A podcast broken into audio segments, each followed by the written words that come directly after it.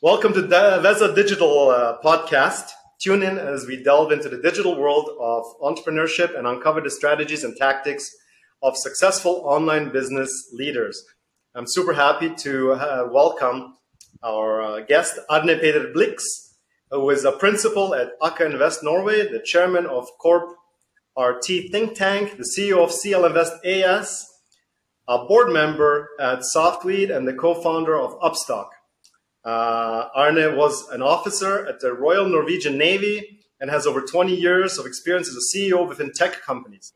In this episode, uh, he's going to share some of the biggest lessons learned under high stress situations, from leading submarine crew to leading tech and climate action projects operating in high stakes environments today. So I welcome you. Thank you for being here, Arne. Thank you. It's a pleasure to be here. Excellent. So uh, Arne is uh, in Oslo, uh, Norway right now. And I understand there's a lot of snow and it's cold. That's why he's got the big jacket on. So uh, one of the things I always uh, like to get into is uh, entrepreneurship and how one went through some struggles as, as a child and what, generally speaking, successful people go through to basically start a business or become an entrepreneurship entrepreneur. And uh, there's always a reason why you do it initially. And i think that changes as we get older and we get wiser. So i guess one of, one of the first questions is what led you to uh, to go on the path of uh, entrepreneurship? Oh a, a, bit of a bit of mix of um, uh, chance and fortune and understanding and opportunity, I guess, and and uh, seeking a bit of an adventure, I guess. So, um, as a former naval officer, I uh, the Cold War at that time was ending, and I was looking to transcend into uh, business life. Um, and typically, coming from navy, it became the shipping industry in Norway. And I was working in a very conform business then at the DNV, Det Norske Veritas Classification Society, and then as a lobbyist in the Shipowner Association in the UN and as a trader. Um, and then the IT bubble bursted, and uh, 9/11 crashed the market for for uh, so so at you know in 2001 2002 the world was uh, a bit strange place and strange place strange times gives opportunity so I moved back to Norway and we started a fintech, uh, very counter cyclical to anything. And this was around equity-based incentives, accounting, valuation, and and disclosure. And uh, it was just that I, I met uh, passionate people with a good idea, a good plan, and I came in as the um, head of sales, business development, co-founder type of guy, and um, and so a, bit of a mix of having an open mind to see opportunity and and taking being risk willing enough to take that opportunity. Okay, that's great. So, um, what do you? What's one thing that uh, you would have known before you started your whole career? Like, if there's one thing you can think about and say, "Man, I I shouldn't have done this." can you think of something like that? Uh, well, you forget to divide the, the time, uh, sorry, to multiply the time with the, the euro number, 2.7 something. And uh, you forget to think that things normally also cost pi more than you think. Uh, in short, uh, things take longer time, much longer time than, than you think. And it takes seven, ten years at least to build a business up to you know the point where you can either sell it or you can um, transcend into a different new stage. So it takes a much longer time, and it's um, it's more turbulent than you think. Right. And what would you say was your? I, I, I understand you had several exits and different uh, companies. What what was your you would say most successful one? Can you walk us through some of the, you know, how you started and maybe some of the uh, challenges initially, and then you know maybe through the exit and different challenges you had in there. I think a lot of the viewers today, uh, a lot of our clients at Veza Digital are in that uh, category where they have their uh, company running and they're trying to scale and they are scaling and they're looking to exit, you know, in the next uh, two, three, four years, right? So is there a story maybe that you have that you can think of where oh my god I, I, can't believe this happened or you know something interesting that you can think of. I'm sure you have many. Exactly then in 2002 we started this business and uh, they had been giving it some thought three years prior to to do a software as a service fintech but there was no software as a service at that time.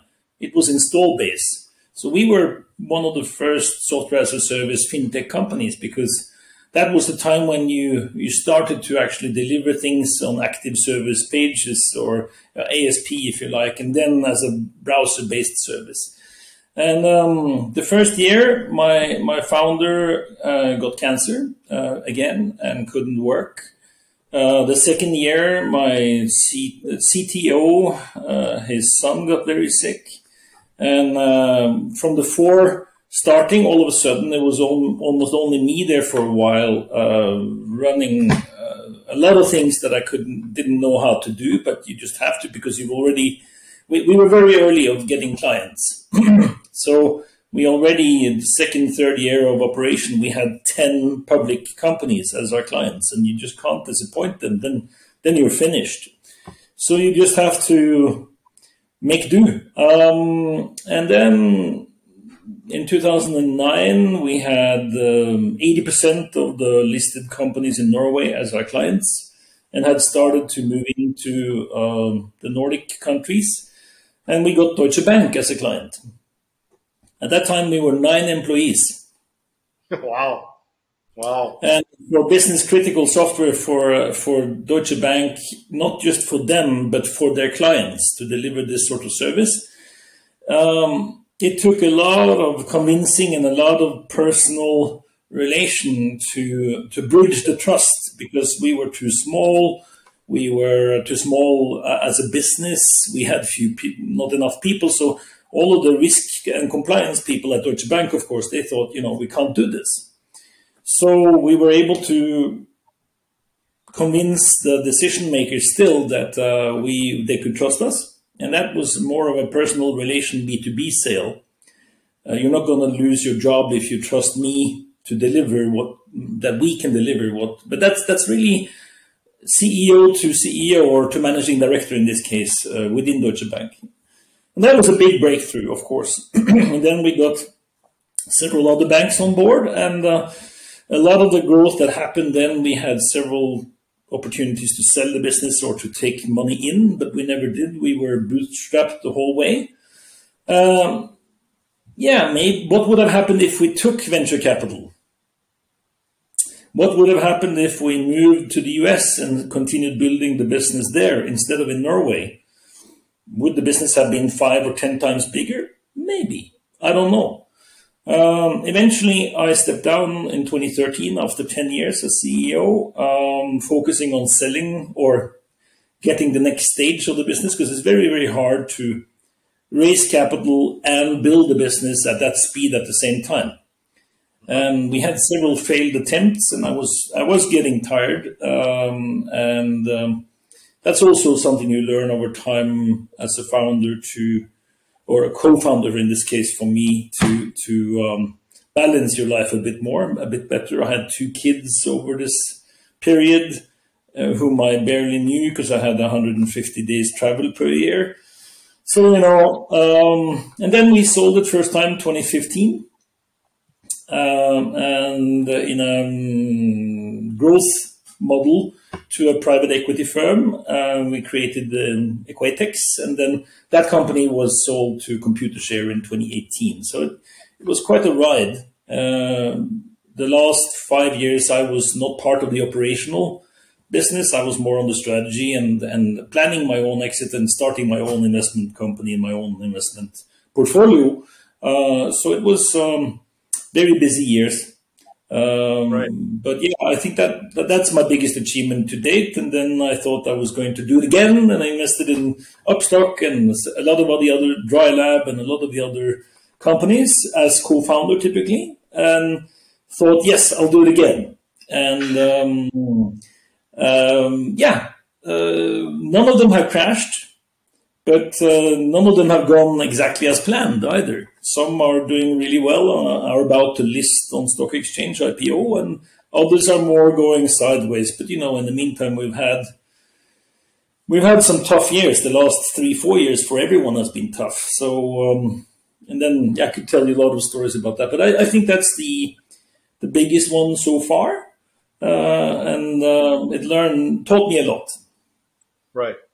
Well, I think that, that that's amazing. I think one of one of the dreams that entrepreneurs have is uh, is you know I'm gonna I'm gonna start my company or start three companies. I'm gonna exit them all. I'm gonna make a hundred million dollars, and then I'm just gonna sit back, relax, and invest into you know 50 different startups. Right? I mean that's the dream uh, scenario that people always talk about. Right?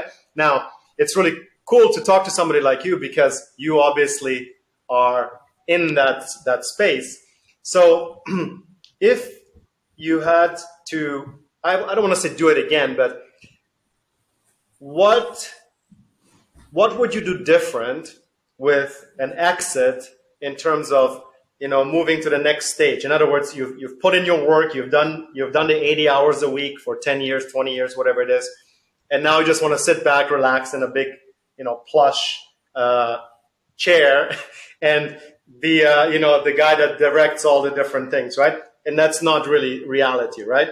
So what what what would you say to somebody that is in maybe they're pre-exit, you know, and they had this this this dream about doing exactly that? Like, would you take you know a year off, two years off, three years off?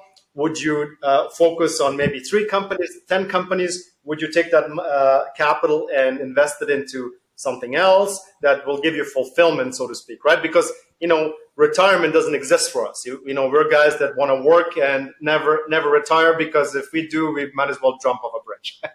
so, you know, it's, uh, it's, it's something that we need to do. It's inside of us. It's, uh, we're driven by, by something, uh, initially money and eventually it's a, it's a purpose, it's a mission. So can you speak a little bit about that, uh, that, that post exit uh, uh, anxiety, I suppose, that you have, you know, as uh, it, it, well, it, it is a very good question, and I wish I had been asked this question earlier, uh, or had listened to someone else answer this question earlier. Because, yeah, I, I truly made a couple of mistakes.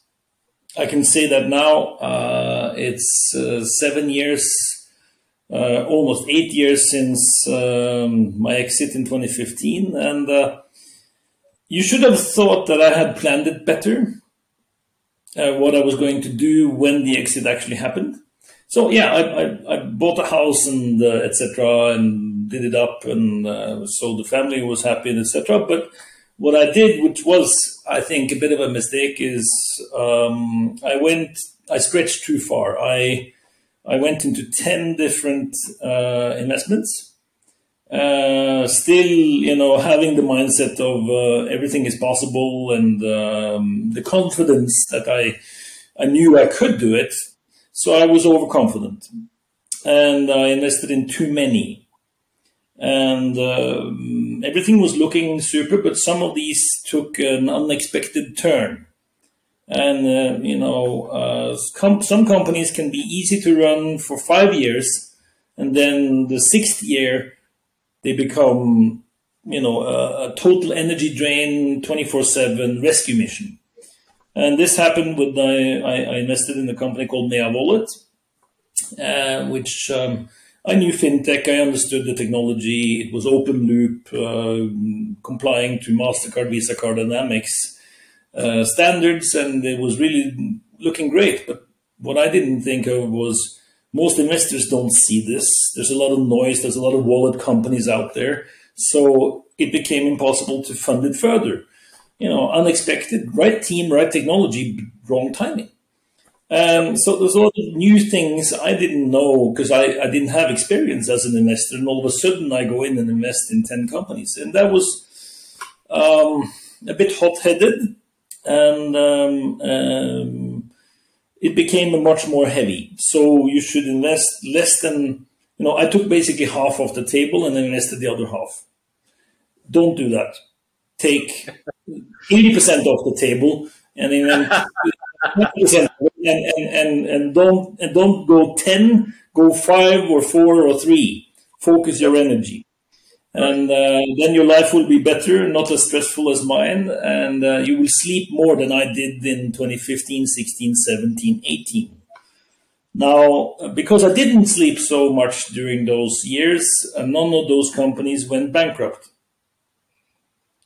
But it's because uh, when things get tough, you, you, you just have to put in the hours and do the work. And uh, in retrospect, um, yeah, I I um, I would urge people who see this podcast uh, plan better, calm down, take a bit of uh, maybe half a year off and think about and plan it. I didn't do that so much, and um, yeah, um, that's what I would have uh, done differently.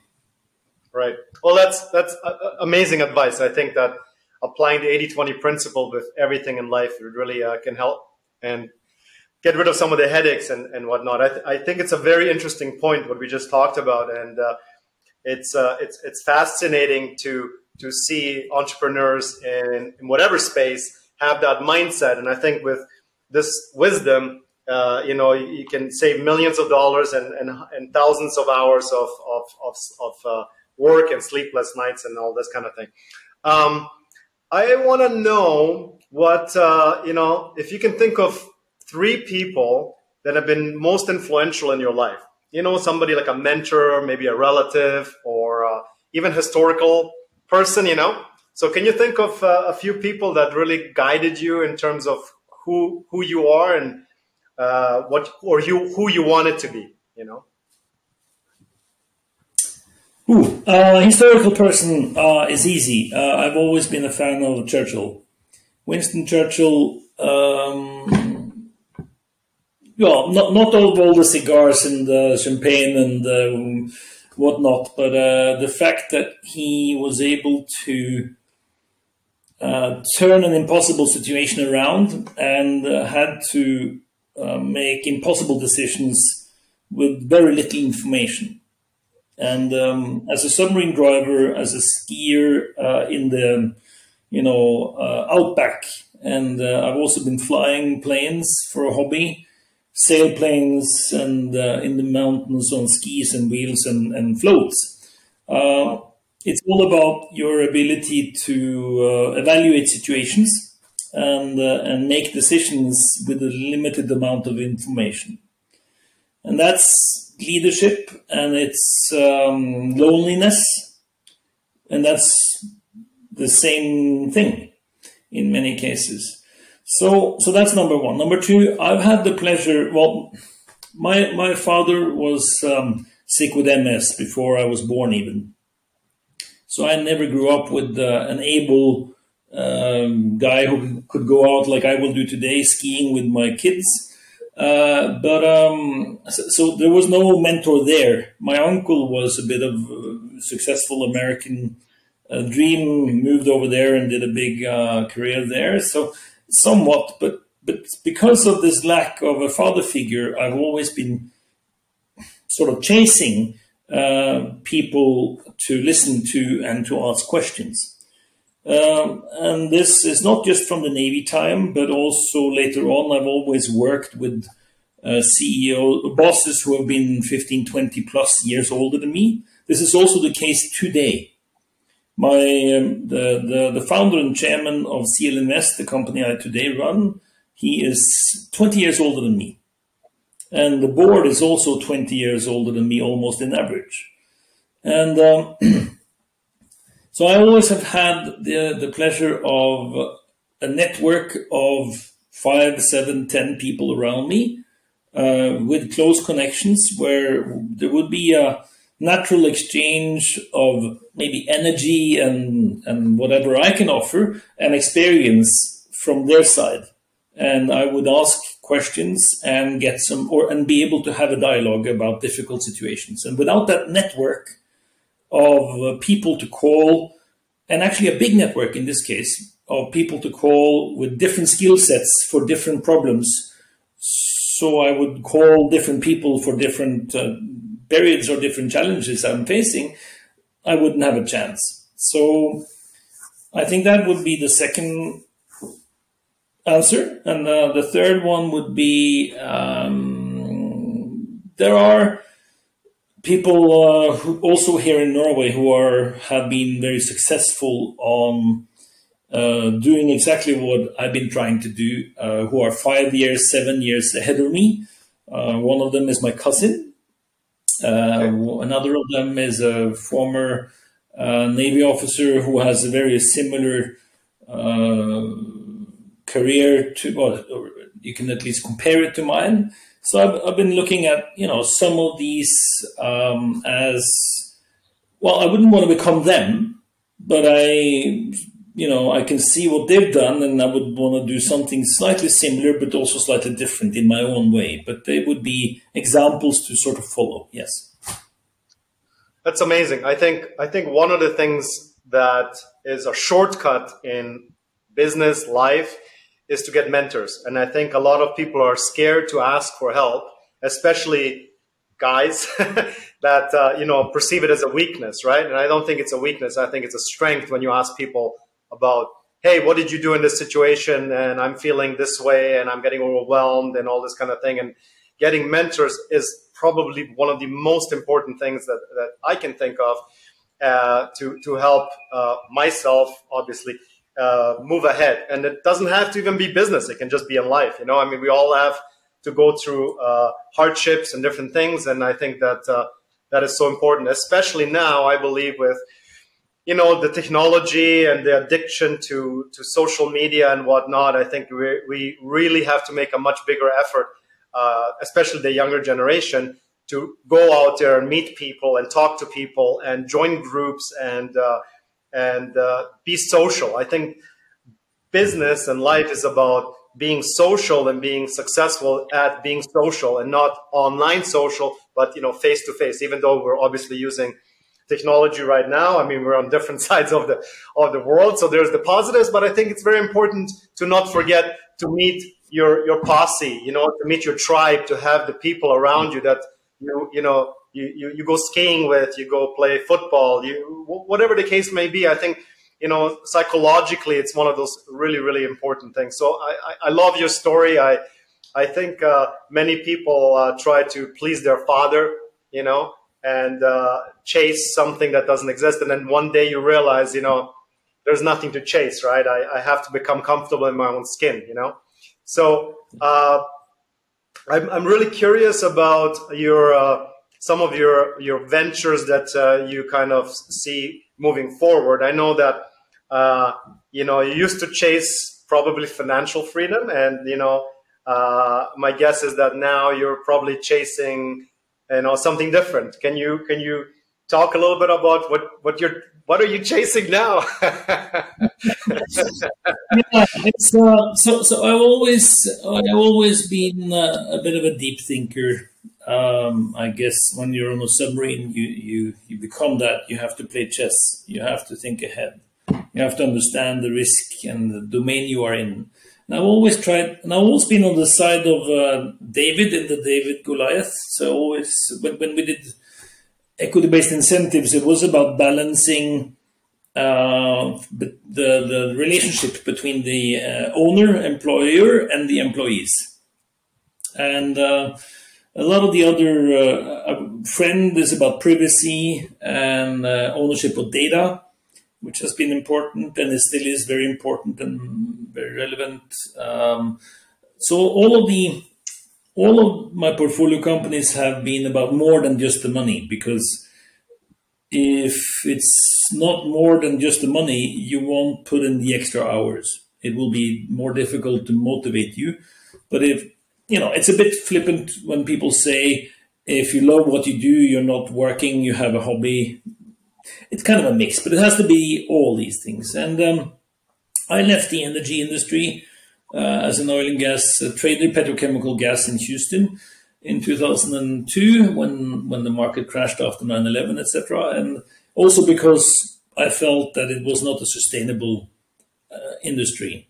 Uh, not earth positive. positive, and I'm an earth positive guy. I'm a skier. I'm an outdoor person. I'm I love nature, all these things Norwegians do, and me very much so. Um, So um, now, two years ago, I was offered the chance of um, moving into this direction again. And as of 1st of January 2022, I took on this job as the CEO for CL Invest, which is an investment company. Uh, it's like a venture capital firm, hands on, that invests in immediate climate action. So, emission reduction projects servicing energy companies in emerging companies uh, countries. So we have office in Nigeria, Lagos. We have office that I'm building up in Iraq. So I'm actually going to Iraq in four hours this afternoon. Oh, wow.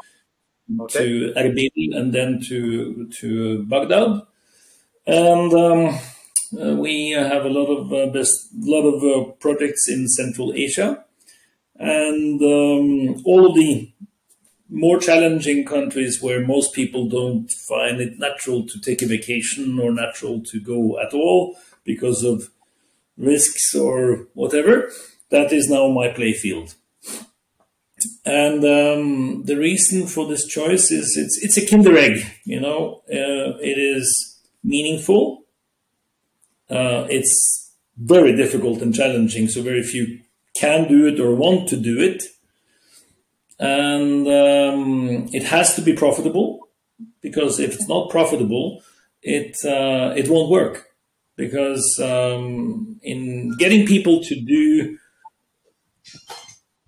uh, what you would say is Mother Earth friendly, nature friendly things um, are is not necessarily something uh, people or organizations will do unless they also make money.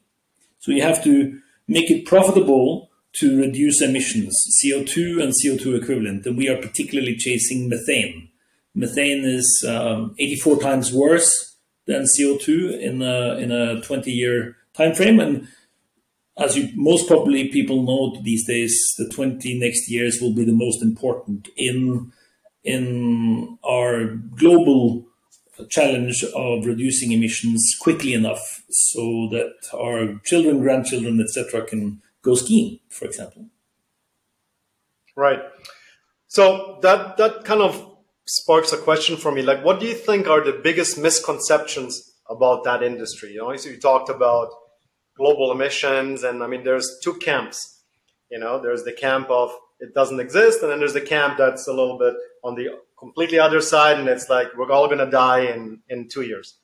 What do you think is the biggest misconception that you can see in in that whole space?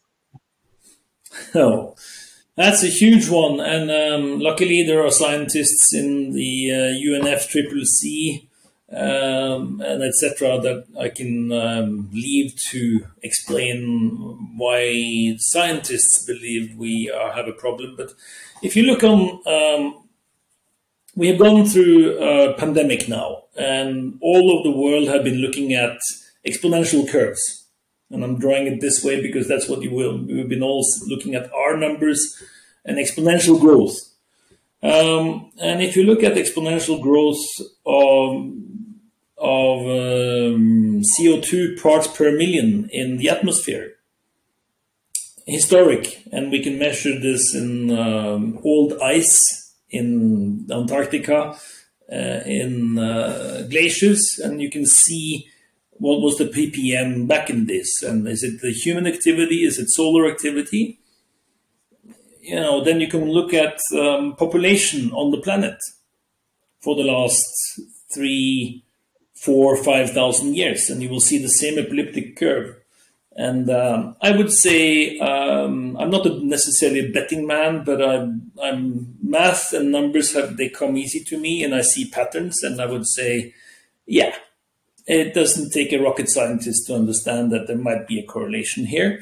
So, in any case, uh, it's probably good to stop some of these emissions uh, for XYZ purposes. There's benzene, there's low ground level ozone, there's a lot of other stuff which is bad. So, for me, uh, if I'm 80% right, or 90% right, or 70% right, it's the right direction. And uh, if I can also make it profitable, to be more energy efficient because we're shutting down emissions from existing infrastructure and it's the existing infrastructure we can really do something about.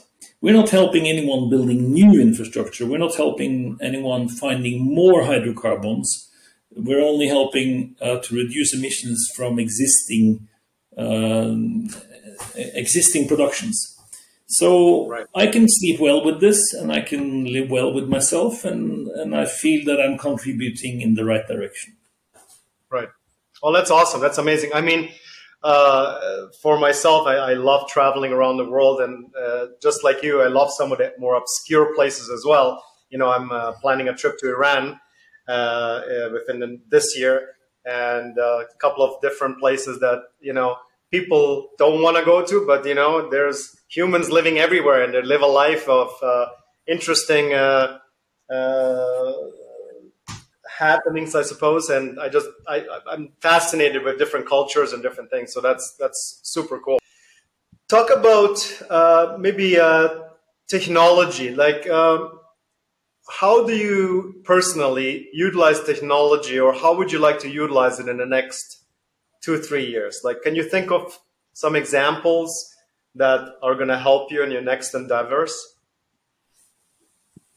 well, um, in work-wise, um, I have been a fan of uh, distributed ledger technology, also known as blockchain, since uh, the inception. I come from fintech, so I, I do understand uh, distributed databases, etc. I've even tried my own ICO once, so I, I would say I, I understand these things, but but from technology business perspective, not I don't code much anymore, and I was never a good one. I did Turbo Pascal in 1990 up to 1994, but so but um, in what I do today for verification, monitoring, and reporting purposes, for sure, uh, blockchain has um, has a, a, bright future, I think, but it will take long time for adoption. Um, when it comes to myself, I uh, I still like physical books when I read them. I'm s- slowly reading a bit more on a pad or a digital surface. I um, I have no shares in Remarkable, but I can say Remarkable is a remarkable tool, which is actually helping you think better because you you you write down, and I could probably get some. Uh, this is free marketing, but it, it's really you know find smart ways to work more efficient, and then also try even though I'm not a big Microsoft fan, I do like the fact that they're, you know, in my business today, I have to use um, tools which are used by most of the international oil companies, energy companies, uh, national energy companies, and independents. And so there's a lot of Microsoft business software out there, and but it has started to tell me in Microsoft Viva um, how much time I spend on different behaviors and that awareness, I think, is important because uh, if you can't measure it, you can't manage it. And you people, I think we all should start to measure a bit and be aware how much time are we actually spending per day on our phone, in Facebook, in Twitter or LinkedIn or whatever the tool is. How much mail? When do I do it? Is that smart? Should I do it like this? maybe I should do it a different way. And this is about sleeping patterns, it's about uh, focus time, non focus time, and it's really about balance. And um, for someone like me, and uh, if you go on clinvest.com, you will see what we're doing. You will understand I am in the front line. I'm managing a company which is in the front line of immediate climate action in the most challenging environments on the planet. It's risk, risk, risk, risk, risk, risk all the time. And unless you then have a, you know, some tools around you to try to figure out if you are balancing so you can decompress. Uh, that means also workout. Um, one of the smartest thing I did last year was I took a digital, wonderful Anna uh, mental coach, mind shifter coach. Find someone to talk to. Find that person who can just, doesn't matter if she or he is young or old, but talk to someone who can help you think a bit about how do you manage your energy, your life, your health. And um, she helped me prepare for this. And since I've been doing PT, uh, so and it gets done. It's not cheap, but I do it every two times a week. No mercy. 6 a.m. at Tuesdays and Thursdays.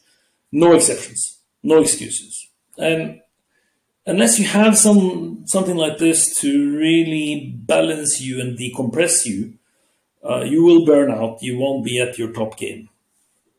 So yeah, yeah I think uh, te- using technology to to try to help me manage myself better is probably the right. answer.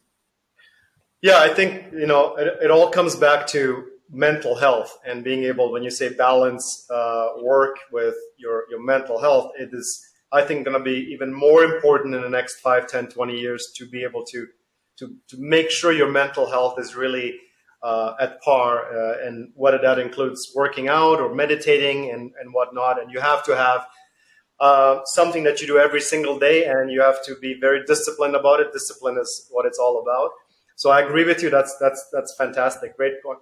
Points. Um, you know, we're going to wrap it up here soon. Uh, I know you have to go to uh, Iraq. Uh, if you were in my shoes, what question would you have asked yourself that I didn't?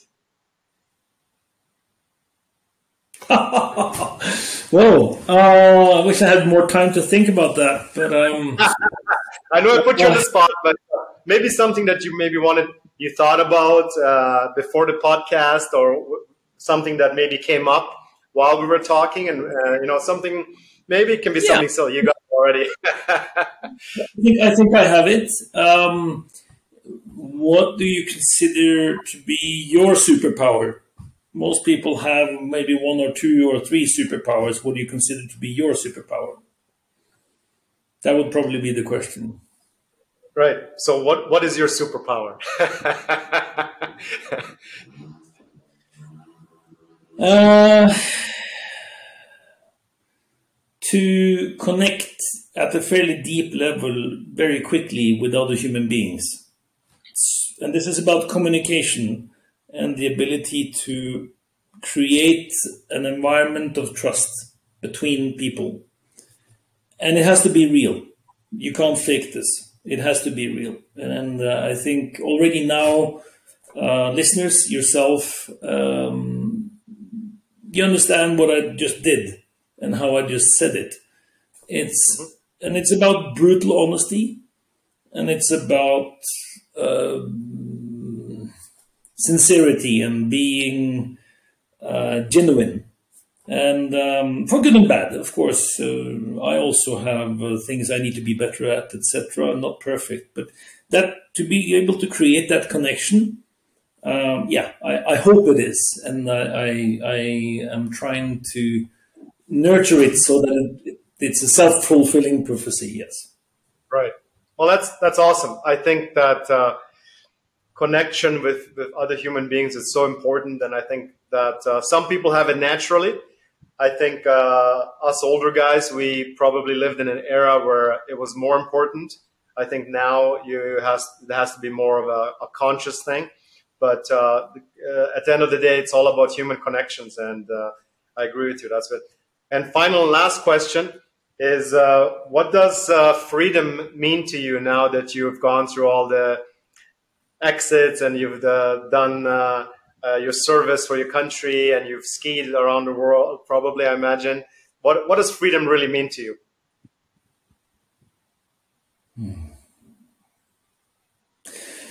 Uh, I think it's the ability to um, continue to, to continue to put yourself in situations where you get to learn more of what you want to know more about and and uh, that is, uh, in other words, the freedom to get close to and choose or influence uh, which people of quality can influence you, because you you are and you become uh, some sort of a reflection or mix of the people you surround yourself with. So if you surround yourself with great people, you're on a good path. If you surround yourself with the not so great people, you're on a different path. And I think freedom is the ability to put yourself in situations where you can surround yourself with attract employees, colleagues, board members, network, mentors, etc., of quality, then you're on a good path. That's awesome. I, I agree with you 100%. So, um, where can people find you or your latest project? So that'll be the last thing. I'll it'll be in the the podcast notes, but uh, maybe you can just you know give a little plug here for you. Yeah, well, and, and we didn't mention WeMe Facilitators. I'm also a board member there, which is also about uh, coaching and the software as a service platform for coaching, which is something you okay. can check out. Um, I'm on LinkedIn. I try to keep my LinkedIn fairly updated. That's also easy way to contact me. Uh, CL Invest, CL, cl-invest.com is um, the investment company for um, immediate climate action. And I, I suspect you will see much more of that. Uh, there are big news coming up very soon about this company. Um, I found my mission for for the foreseeable future. So you'll see me mostly there. Um, I don't have um, other social media that I have time for, and I'm contemplating leaving Facebook for the third time, maybe for good. you and everybody uh, else. sorry for say, throwing that in there, but uh, it's okay. also you know meaningful for networking, for managing kids and all that. But yeah, uh, more um, hopefully less digital, more in person. But um, this was very nice. It's a pleasure to meet awesome. you, and thank you for having me on your show. Thank you so much. Thank you, Arne. That was wonderful. Thank you.